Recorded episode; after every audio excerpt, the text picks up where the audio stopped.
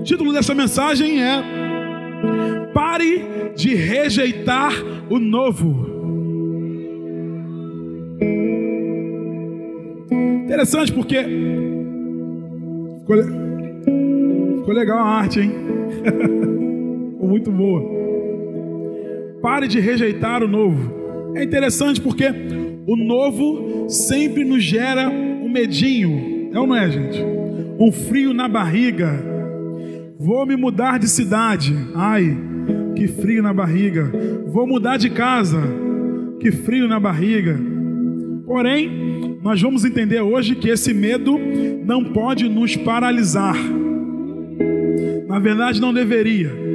Chega de chegar perto do novo e retroceder por medo. Chega de chegar próximo da próxima estação, da nova estação e retroceder por medo. Nós não somos uma igreja do quase, ok? O povo de Deus não pode ser o povo do quase. O quase o que, pastor? Quase vivi a promessa. Quase vivi a bondade. Quase, quase. Você não foi chamado para ser vice, ok?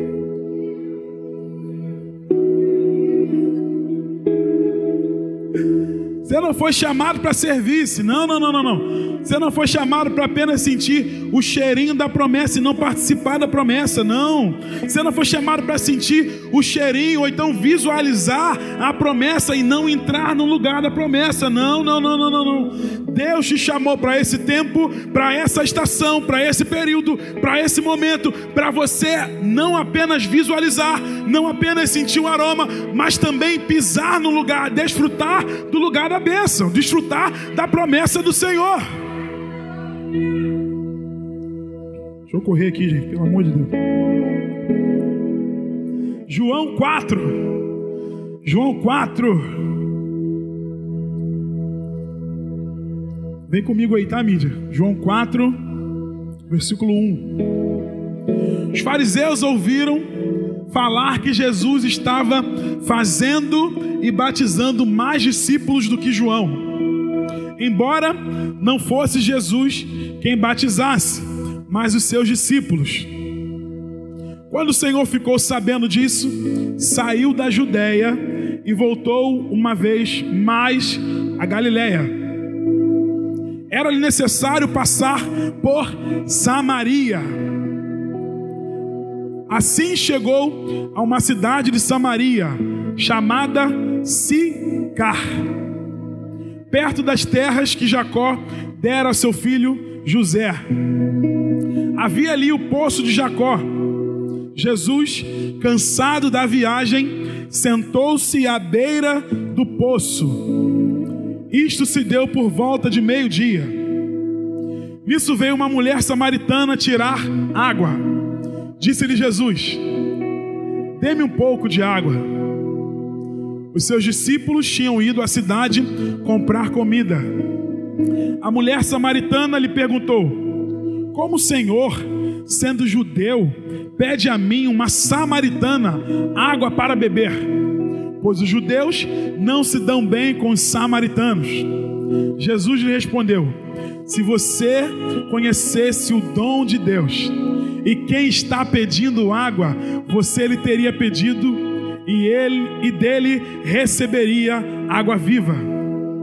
E disse a mulher: O Senhor não tem com o que tirar água, e o poço é fundo. Onde pode conseguir essa água viva? Acaso o Senhor é maior do que o nosso pai Jacó, que nos deu o poço, do qual ele mesmo bebeu? Bem como seus filhos e seu gado? Jesus respondeu: Quem beber desta água terá sede outra vez. Mas quem beber da água que eu lhe der, nunca mais terá sede. Ao contrário, a água que eu lhe der se tornará nele uma fonte de água a jorrar para a vida eterna. Pai, essa é a tua palavra e nós cremos na tua palavra. Nós declaramos hoje, Senhor, que o nosso coração está como terreno fértil, como terra fértil. A tua palavra como semente, que ela possa frutificar, Senhor, a 30, a 60, a 100 por um. E que ela venha trazer grandes frutos, Pai. Eu creio que esta noite é uma noite de novos começos. Espírito Santo, faz o que só o Senhor pode fazer.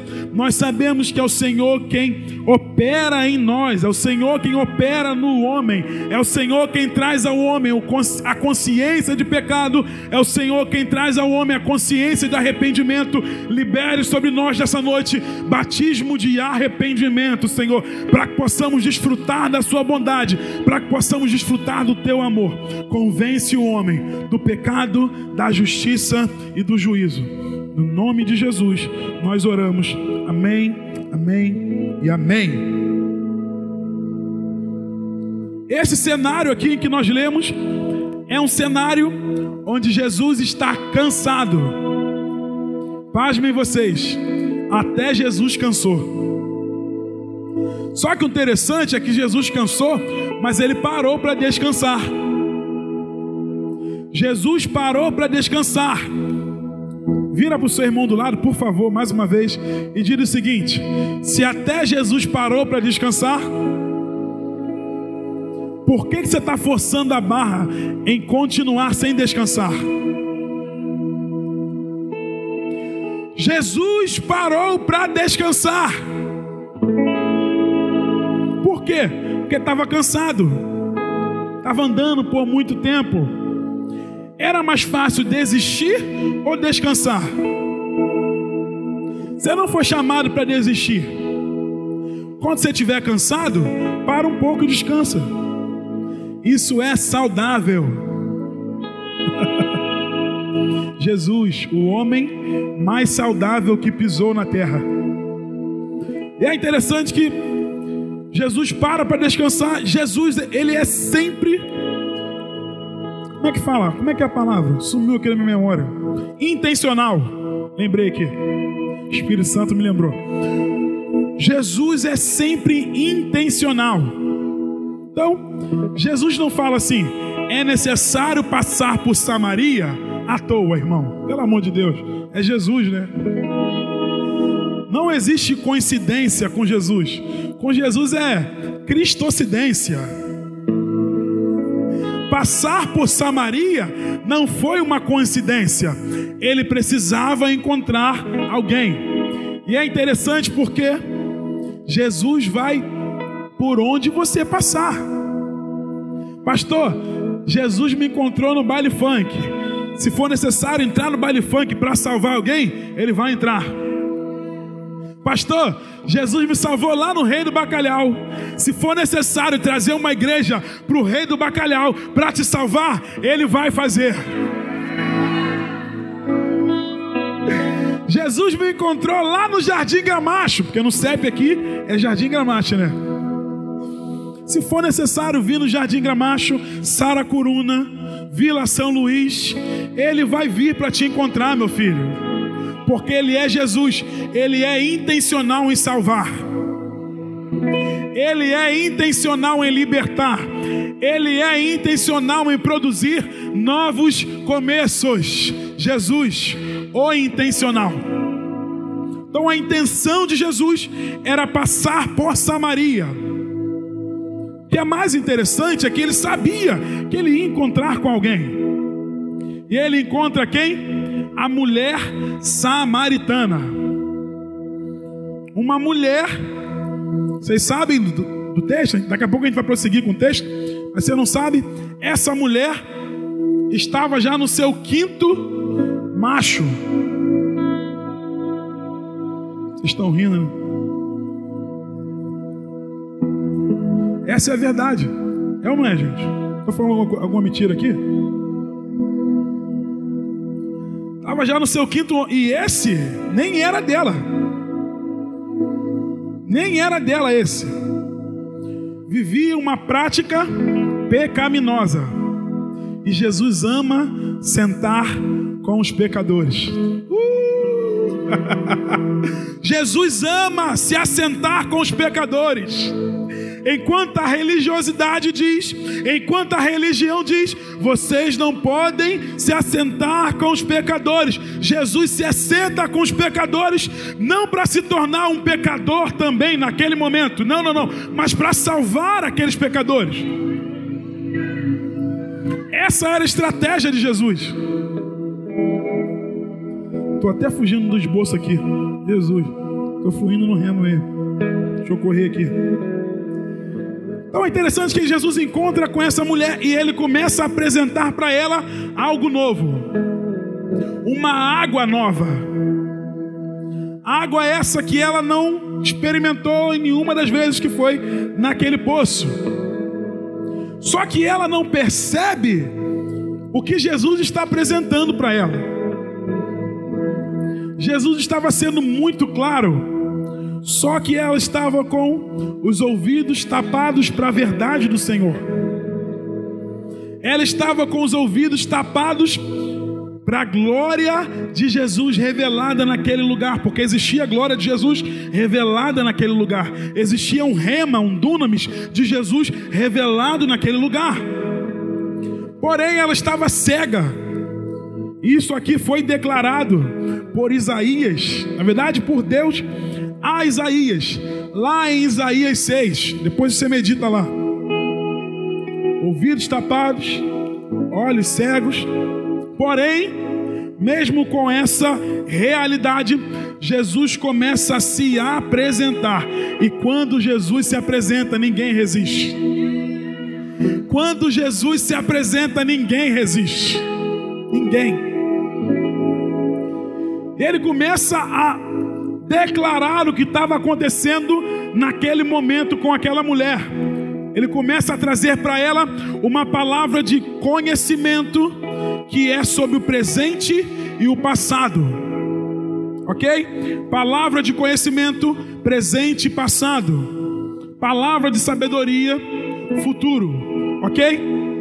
Então Jesus começa a trazer para essa mulher uma palavra de conhecimento de passado. Eu sei do seu passado. Eu sei que você está no quinto homem, no, no quinto macho, e esse aí não é nem seu. Eu sei disso. Porém, mesmo com os pecados produzidos por aquela mulher, mesmo assim, Jesus apresentou para ela uma nova realidade. Porque Jesus é assim, irmão independente do que tenhamos feito no nosso passado, independente do que a gente esteja fazendo hoje, Deus é sempre misericordioso, perdoador. Jesus decide apresentar para essa mulher uma nova realidade. E é interessante que ele começa a trazer uma palavra de conhecimento e mesmo assim ela não percebe quem era Jesus. E ela começa a perguntar: Acaso você é maior do que nosso pai Jacó? Acaso você é maior? Ele que produziu esse poço, não sabe ela? que aquele ali não produzia poços, aquele ali produzia chuva que enchia os poços. Aquele era Jesus. E ela começa a perguntar, porque ela não está percebendo quem é Jesus. E eu percebo aqui que o novo ele começa a assustar essa mulher. Por quê? Porque ela nunca tinha experimentado o novo. Qual era a realidade dessa mulher? Experimentar apenas a água do poço. E Jesus traz para ela o que? Uma água nova. Uma água viva. Talvez o termo água viva, de repente ela nunca ouviu esse termo. Água viva. É ou não é, gente? Isso penso eu, tá? Não é a Bíblia que diz. Água viva. Da onde, da onde vem isso, água viva? E ela começa a apresentar para Jesus, irmão. Ela começa a dizer para Jesus que ele não tinha possibilidade de apresentá-la uma água viva. Por quê? Porque ele não tinha os métodos na mão. Ele não tinha como buscar no poço água. E é assim que a gente faz com Jesus, sabia disso? Quê, pastor? Todas as vezes que Deus mostra para gente algo que é muito grande, nós dizemos para Ele o seguinte: Pai, para mim isso é impossível. Olha da família que eu vim. Senhor.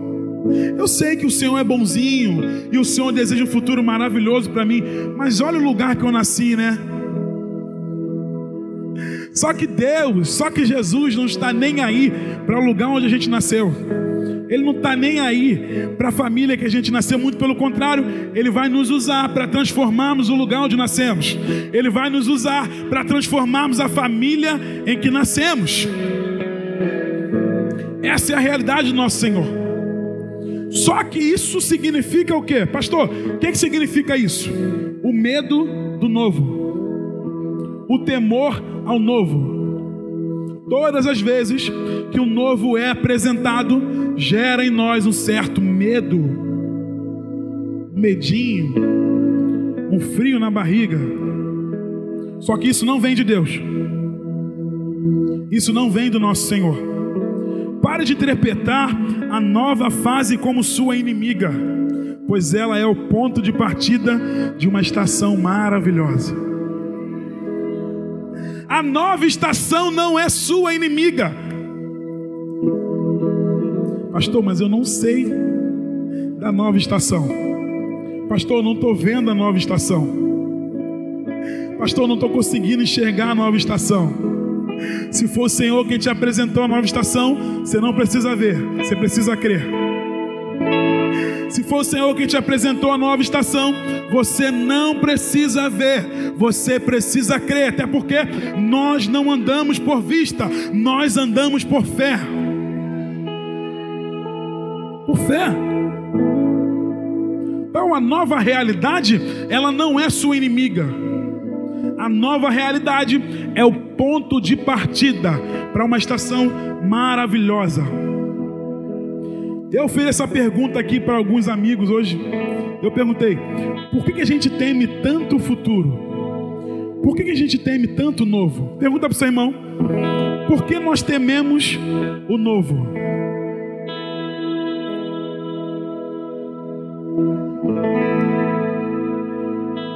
Eu me fiz essa pergunta também.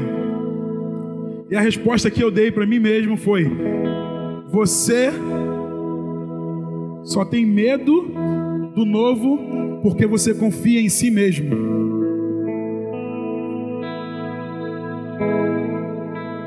Porque se você confiasse realmente no Senhor, Wellington, você não temeria o futuro. Se você confiasse realmente em mim, Wellington, você não temeria o que há por vir.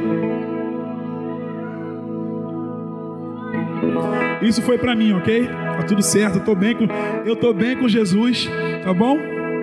Eu tô bem com o Espírito Santo. Isso foi para mim. Mas eu falei, Senhor, então eu não, eu não quero mais confiar em mim mesmo. Preciso confiar no Senhor. Preciso confiar no Senhor. Ele me levou para esse texto. Texto incrível, maravilhoso. E hoje nós vamos analisar práticas que nos permitem avançarmos diante do novo, sem bloqueios, sem apego ao passado, sem apego ao presente, visando apenas o futuro próspero que Deus colocou na nossa frente, no nosso alvo. Amém? Primeira prática, tenha fé, pois Deus não te escolheu para ser medroso. Você não foi escolhido por Deus para ser medroso. Você não foi escolhido por Deus para ser um covarde. Silêncio da morte. O medo não pode fazer parte da sua realidade. Não pode. Por quê? Porque Deus não te deu espírito de medo, mas espírito de equilíbrio, ok? Pastor, mas às vezes vem um sentimento, o sentimento, ok, tudo certo. Você não é baseado por sentimento, você é baseado por fé, mais uma vez, ok? Você é um espírito que habita em um templo de carne e tem uma alma. A alma não pode falar mais alto, pastor. O que é alma? A alma onde habitam os sentimentos, o corpo habita os sentidos. Nenhum dos dois pode dominar a sua vida, ok? Por quê, pastor? Porque quando você se entrega a Jesus, o seu espírito nasce de novo mas a sua alma ainda não. Sua alma está sendo renovada mediante a palavra de Deus. Não vos conformeis com esse mundo, mas transformai-vos mediante a renovação da vossa mente.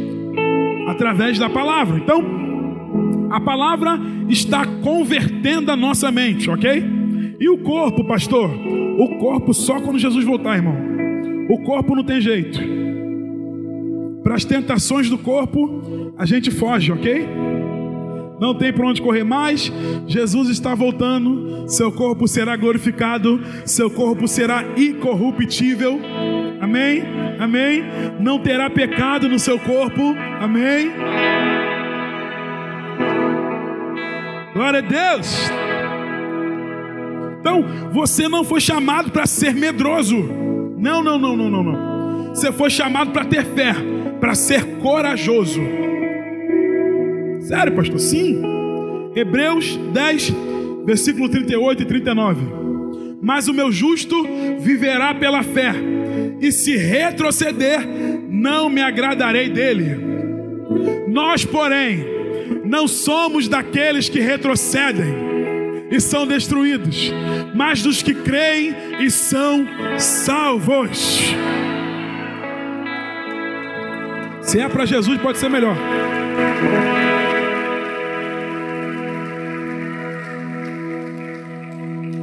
Você não foi chamado para olhar para trás.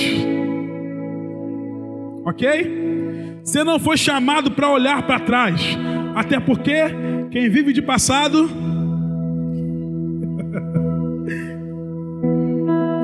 Você não foi chamado. Por mais incrível que tenha sido o seu passado, irmão, o seu futuro vai ser melhor. Por mais interessante que esteja sendo o seu presente, o seu futuro vai ser melhor. Por quê, pastor? Porque a bondade de Deus ela é infinita. Se você experimentou a bondade de Deus no passado, o que tem para o futuro é muito melhor e muito maior. Se você está experimentando a bondade de Deus agora no presente, o que tem para o seu futuro é muito maior e muito melhor.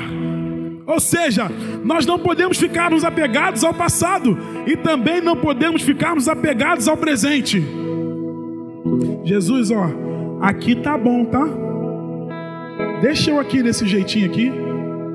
Dessa maneira. Tá legal, Jesus. Tá, como é que fala? Tá estável, né? Aí Jesus está falando assim: eu quero, eu quero transbordar você, meu filho. Eu quero transbordar sua casa. Eu quero transbordar sua família. Eu não quero você estável. Eu quero você transbordando. Por quê? Porque quando você transborda, você alcança outras pessoas ok? Quando você transborda, você alcança outras pessoas. A minha glória, a minha salvação alcança outras pessoas. Eu não quero você pela metade, eu não quero você aqui em cima no topo. Não, não, não, não, não. Eu quero transbordar sobre a sua vida.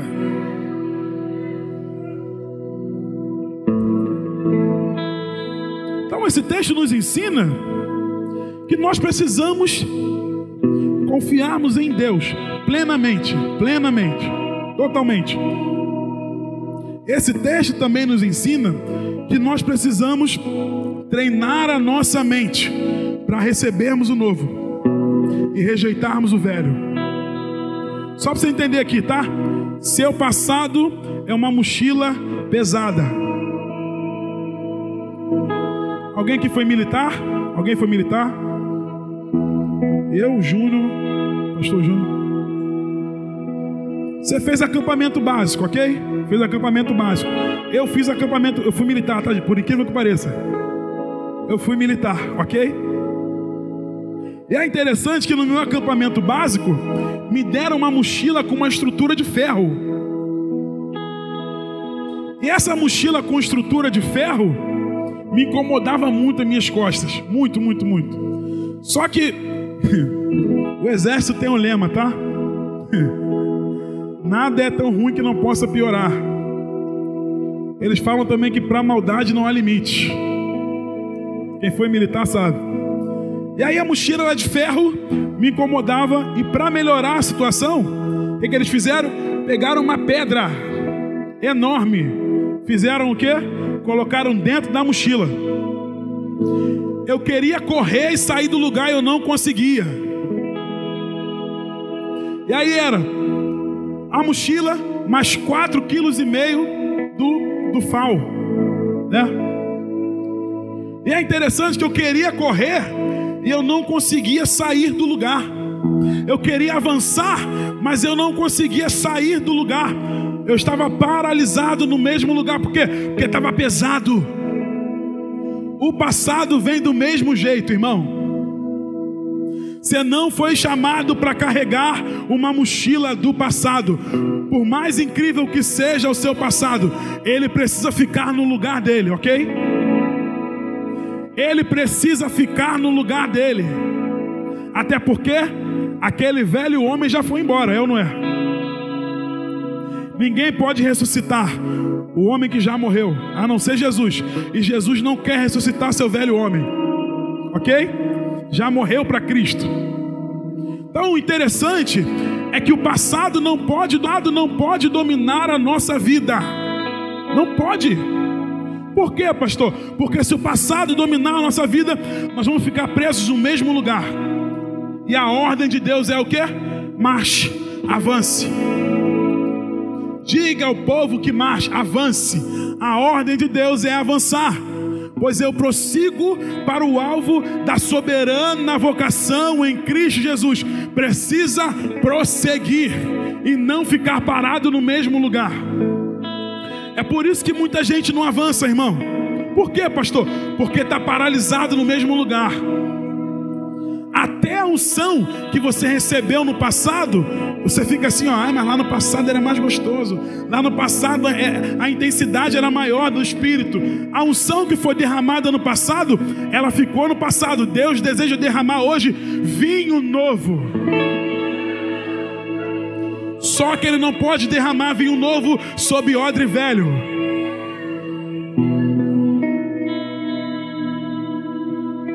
Não dá para derramar vinho novo sobre odre velho. Não dá por quê?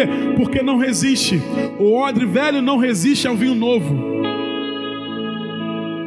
Você não foi chamado para ficar preso, paralisado no passado. Pastor, foi bom demais no passado, ó.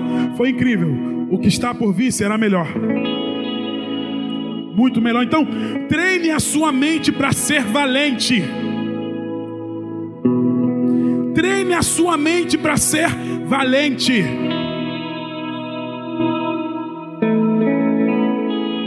Josué recebe uma missão do Senhor. Que missão é essa, pastor? Uma missão de conduzir o que?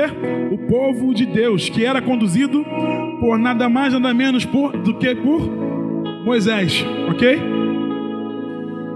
Era uma estação nova, era um tempo novo. E o próprio Josué começou o que? A temer. Teve medo. E aí o Senhor pega Josué um inteiro para dizer para ele o que? Não temas. Não temas. Esforça-te e tem de bom ânimo. Não foi eu quem te chamei, esforça-te e tem de bom ânimo. Não fui eu quem te chamei, esforça-te e tem de bom ânimo. Não fui eu quem te chamei, esforça-te e tem de bom ânimo. Se for o Senhor quem te chamou, irmão, você só precisa se esforçar em ter bom ânimo. Que é o desafio nosso, porque, mais uma vez, nós confiamos na nossa própria mão. E a gente acha que a gente tem que o quê? Se esforçar, ter bom ânimo, providenciar, abençoar, fazer e acontecer. Até o lugar de Deus a gente quer roubar às vezes. Silêncio na morte, ó. Até o lugar de Deus a gente quer tomar de vez em quando. Só para te dar uma notícia: Deus está no trono e Ele não perde o controle de nada, Ele é absoluto, Ele é grandioso em poder, Ele é dominador. Então você não precisa tomar o lugar de Deus, ok? E outra, ele não está cego, ele está vendo o que está acontecendo, ok? Você chegou nesse lugar achando que Deus não está visualizando o que você está passando, ele está vendo sim, e na hora certa, porque ele não se atrasa, na hora certa o milagre vem, na hora certa a bênção se materializa, porque ele é assim, ele não se atrasa, ele chega na hora certa, no tempo certo, na estação correta. E ele chegou para a mulher samaritana. Eu não sei você, mas penso eu que uma mulher como a mulher samaritana vivia uma vida fadigada. Vivia uma vida cansativa. Por quê? Porque aqueles que ainda não encontraram com Jesus tendem a viver uma vida assim com cansaço, com um vazio dentro de si. Por quê, pastor? Porque dentro do homem existe um vazio do tamanho de Jesus. É simples, irmão. Eu calço 42. Eu posso colocar um tênis 47 não vai ficar bom no meu pé. Eu posso colocar um tênis 38, 40, não vai ficar bom no meu pé. O 41 até cabe assim e tal, mas não vai funcionar direito. Daqui a pouco vai me incomodar. É, o me, é a mesma forma do vazio que existe no homem, o vazio do tamanho de Jesus. Pode tentar preencher de qualquer coisa, não vai conseguir se preencher. Pode tentar preencher com sexo, pode tentar preencher com prostituição, com dinheiro, com bebida, não consegue consegue, por quê? Porque tem o tamanho exato de Jesus. O tamanho exato.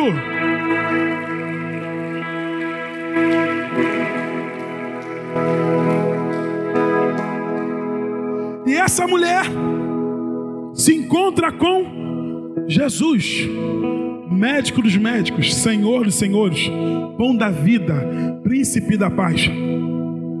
Todos os homens e mulheres que encontraram com Jesus tiveram as suas vidas transformadas. Porque Jesus é especialista em transformar vidas. Especialista. E essa mulher encontra com Jesus, e nesse encontro, ele apresenta para ela a verdadeira água. Que água, pastor? A água da vida Aquele que beber dessa água nunca mais terá sede. Por quê? Porque ele é suficiente. Pastor, ele estava falando de quê? Ele estava falando dele mesmo. Ele estava dizendo para ela: se você experimentar do. Deixa eu achar a melhor palavra aqui. Calma aí. Se você experimentar de mim, se experimentar da minha bondade, do meu amor, se você experimentar da minha paz, você nunca mais será a mesma. E não existe outra pregação de evangelho, irmão. Vamos falar a verdade? A pregação do evangelho é essa: Jesus é suficiente. A gente, precisa, a gente precisa começar a aprender que Jesus é suficiente, acabou, irmão. Queira o mundo ou não, Jesus é suficiente. Queira a ciência ou não, Jesus é suficiente. Queira a literatura ou não, Jesus é suficiente. Essa é a mensagem do Evangelho: suficiente e bom, suficiente e perdoador, suficiente e amigo. Sabe, se aquela mulher começasse a entender com quem ela estava falando, uh,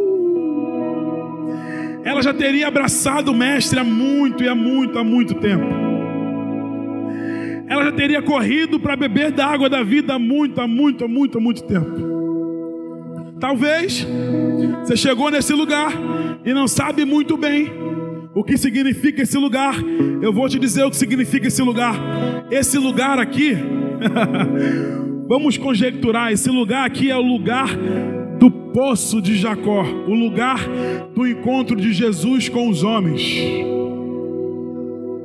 E eu não sei você, irmão, mas Jesus te trouxe esse lugar para te dizer: você já experimentou de tudo. Experimenta experimentar da água da vida. Experimenta provar da água da vida. Experimenta. Experimenta levar a água da vida para o seu trabalho, levar a água da vida para a sua casa, levar a água da vida para a sua família. Experimenta. Pastor, o que é água da vida? É uma água em uma garrafa que veio lá de Israel. Não, não, não, irmão. A água da vida é o próprio Jesus. Chega de misticismo, irmão. Chega, chega de fantasiar. Não, não, não, não, não. A água da vida é o próprio Jesus, o nosso Senhor. E é interessante que ele encontra com essa mulher, começa a pregar para ela. Jesus pregava, ok? Jesus pregava. Deixa eu abrir um parêntese aqui. O lugar onde você pisar, irmão, você não está indo nesse lugar à toa, não, ok? Você não está pisando nesse lugar à toa. O emprego que você está, você não está nesse lugar à toa. Você está nesse lugar para pregar a mensagem do Evangelho de Cristo Jesus, ok? Ai, pastor, mas eu tenho vergonha. Prega com a vida. Ai, pastor, eu sou tímido. Os tímidos Mas é a verdade, irmão. Você precisa começar a ser intencional, ok? Pastor, como? Assim como Jesus. Você não nasceu nessa família em vão. Você não nasceu nesse bairro em vão. Você não nasceu nessa casa em vão. Não, não, não. Você não está nesse trabalho em vão, não. As pessoas que estão chegando para você não estão vindo por acaso, não estão vindo por coincidência. Deus está trazendo para quê? Para que elas possam experimentar da água que você experimentou. Para que elas possam experimentar da água que você provou e viu que é boa. Fecha parênteses. Ela experimentou dessa água. E o interessante que eu vejo nessa mensagem é que o nome dessa mulher não é citado. A Bíblia não cita o nome dessa mulher. Eu tentando entender, Senhor, por que, que não, a Bíblia não cita o nome dessa mulher? É porque essa mulher não representava apenas ela. Essa mulher representava toda a Samaria toda Samaria. Por quê? Porque a visão de Deus não é uma visão micro. É por isso que Deus não vai abençoar apenas você. Deus vai transbordar você para que você possa abençoar outras pessoas. OK? Deus vai curar você para que você possa liberar a cura para outras pessoas. A visão de Deus é sempre macro. Quando Deus decide fazer, Ele não vai fazer apenas em um distrito de Caxias, Ele vai fazer em todos os distritos de Caxias, ok? Ele não vai fazer apenas em Duque de Caxias, Baixada Fluminense, ele deseja fazer em todo o Rio de Janeiro, em todo o Brasil, porque a visão dele é macro. Então eu vejo Jesus olhando para a mulher samaritana e vendo quem? Toda Samaria. Toda a Samaria. Pastor, eu moro lá no Bananal. É Bananal que fala? Bananal? Quando você...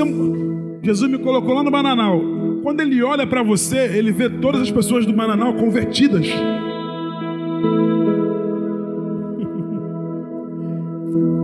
Esse é o desejo de Deus. Versículo 27. João 4, 27, por favor. Louvor pode vir. Naquele momento, os seus discípulos voltaram e ficaram surpresos ao encontrá-lo conversando com uma mulher. Mas ninguém perguntou: O que queres saber? Ou por que estás conversando com ela? Então, deixando seu cântaro, a mulher voltou à cidade e disse ao povo: Dá uma pausa aqui, por favor. Ela deixou o quê? O cântaro. O que, que era o cântaro? O cântaro era o que ela tinha nas mãos para beber água ou para pegar água. Era o que ela tinha em mãos. Só que ela encontrou a água da vida. e aí, todos os seus recursos para tentar satisfazer o vazio que tinha dentro dela, precisaram ir embora. Por quê? Porque ela não precisava mais, ela estava totalmente preenchida. A mulher voltou à cidade e disse ao povo: Venham ver o homem que me disse tudo o que tenho feito. Será que ele não é o Cristo?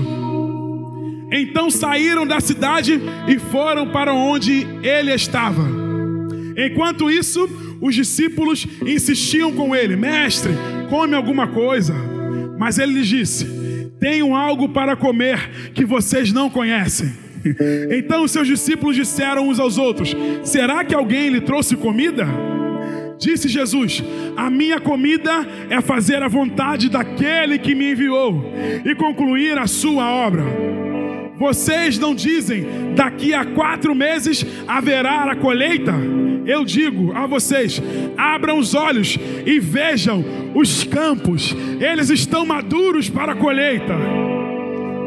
Aquele que colhe já recebe o seu salário e colhe fruto para a vida eterna, de forma que se alegram juntos o que semeia e o que colhe. Assim é verdadeiro o ditado: um semeia e outro colhe.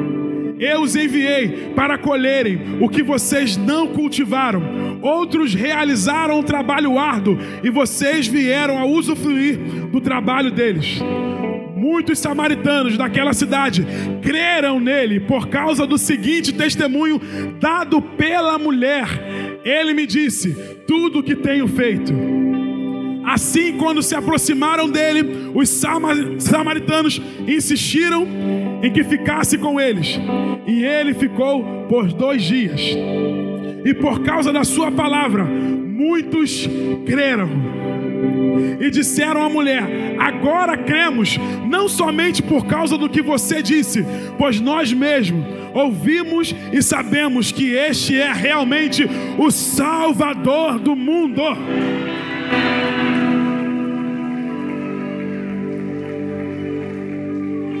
Você consegue perceber que não era apenas sobre a mulher samaritana, era sobre toda a Samaria.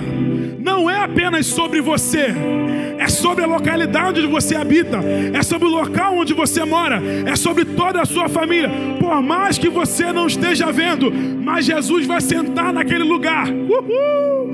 Jesus vai entrar naquele lugar, e o lugar onde ele entra existe salvação, o lugar onde ele entra existe transformação, o lugar onde ele entra existe cura, o lugar onde ele entra existe batismo, o lugar onde Jesus entra existe poder e glória de Deus. Não é sobre nós apenas não é apenas sobre o que Ele quer fazer em nós, é sobre o que Ele vai fazer através de nós. Sabe? A mulher, irmão, estava suja. A mulher estava suja, totalmente suja, presa no lamaçal do pecado. Fora estão pregando que Deus não é perdoador. Lá fora estão pregando que Deus não perdoa mais ninguém. Pelo amor de Deus, irmão. A nossa verdade está aqui. Ó. Nossa verdade não está em nenhum outro lugar. Em nenhum outro lugar. Porque ele olha para a mulher samaritana, libera a água da vida para a mulher samaritana, acaba com os métodos humanos da mulher samaritana de preencher um vazio ok? Você não foi chamado para preencher o vazio com métodos humanos. Não, não, não, não, não.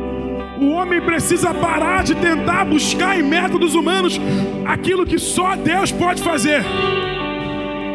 Os métodos humanos não podem te abençoar, mas Jesus pode. Os métodos humanos não podem transformar a sua família, mas Jesus pode. Os métodos humanos não podem transformar a sua casa, não podem transformar seu casamento, mas Jesus pode. Ou seja, método humano não presta mais para nós, mas o método de Jesus sim vale muito. Chega, irmão, chega de tentar, tentar, tentar por métodos humanos. Você foi chamado para fazer mediante a palavra do seu Senhor. Fica de pé no seu lugar, por favor. Queriam calar a voz de Paulo e Silas. E você conhece a história. Foram presos, começaram a orar na prisão. Irmãos, eu tenho no meu coração que Jesus, naquele dia, marcou um encontro com um homem. Naquele dia, Jesus mobilizou dois profetas. Jesus permitiu dois profetas serem presos para que um homem tivesse salvação. Que homem é esse, pastor? O carcereiro de Filipos. Homem que estava açoitando Paulo e Silas seria salvo pelo Deus de Paulo e Silas. Eles estavam naquele lugar presos, açoitados, feridos. E alguma coisa acontece naquele lugar.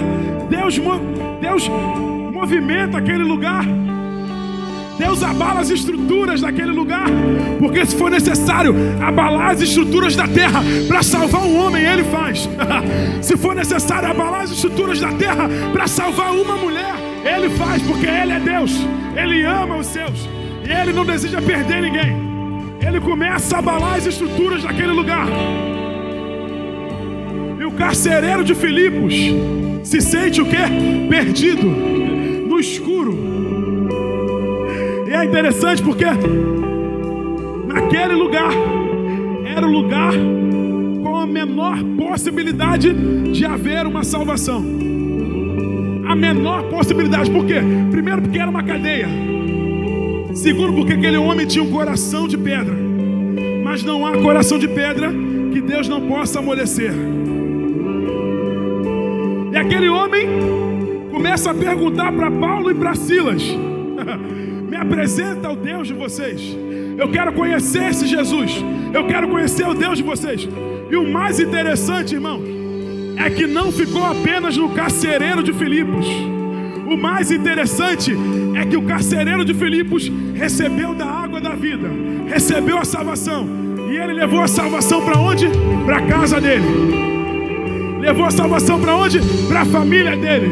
Levou a salvação para onde? Para o bairro dele. Eu quero declarar em nome de Jesus: você não entrou nesse lugar em vão.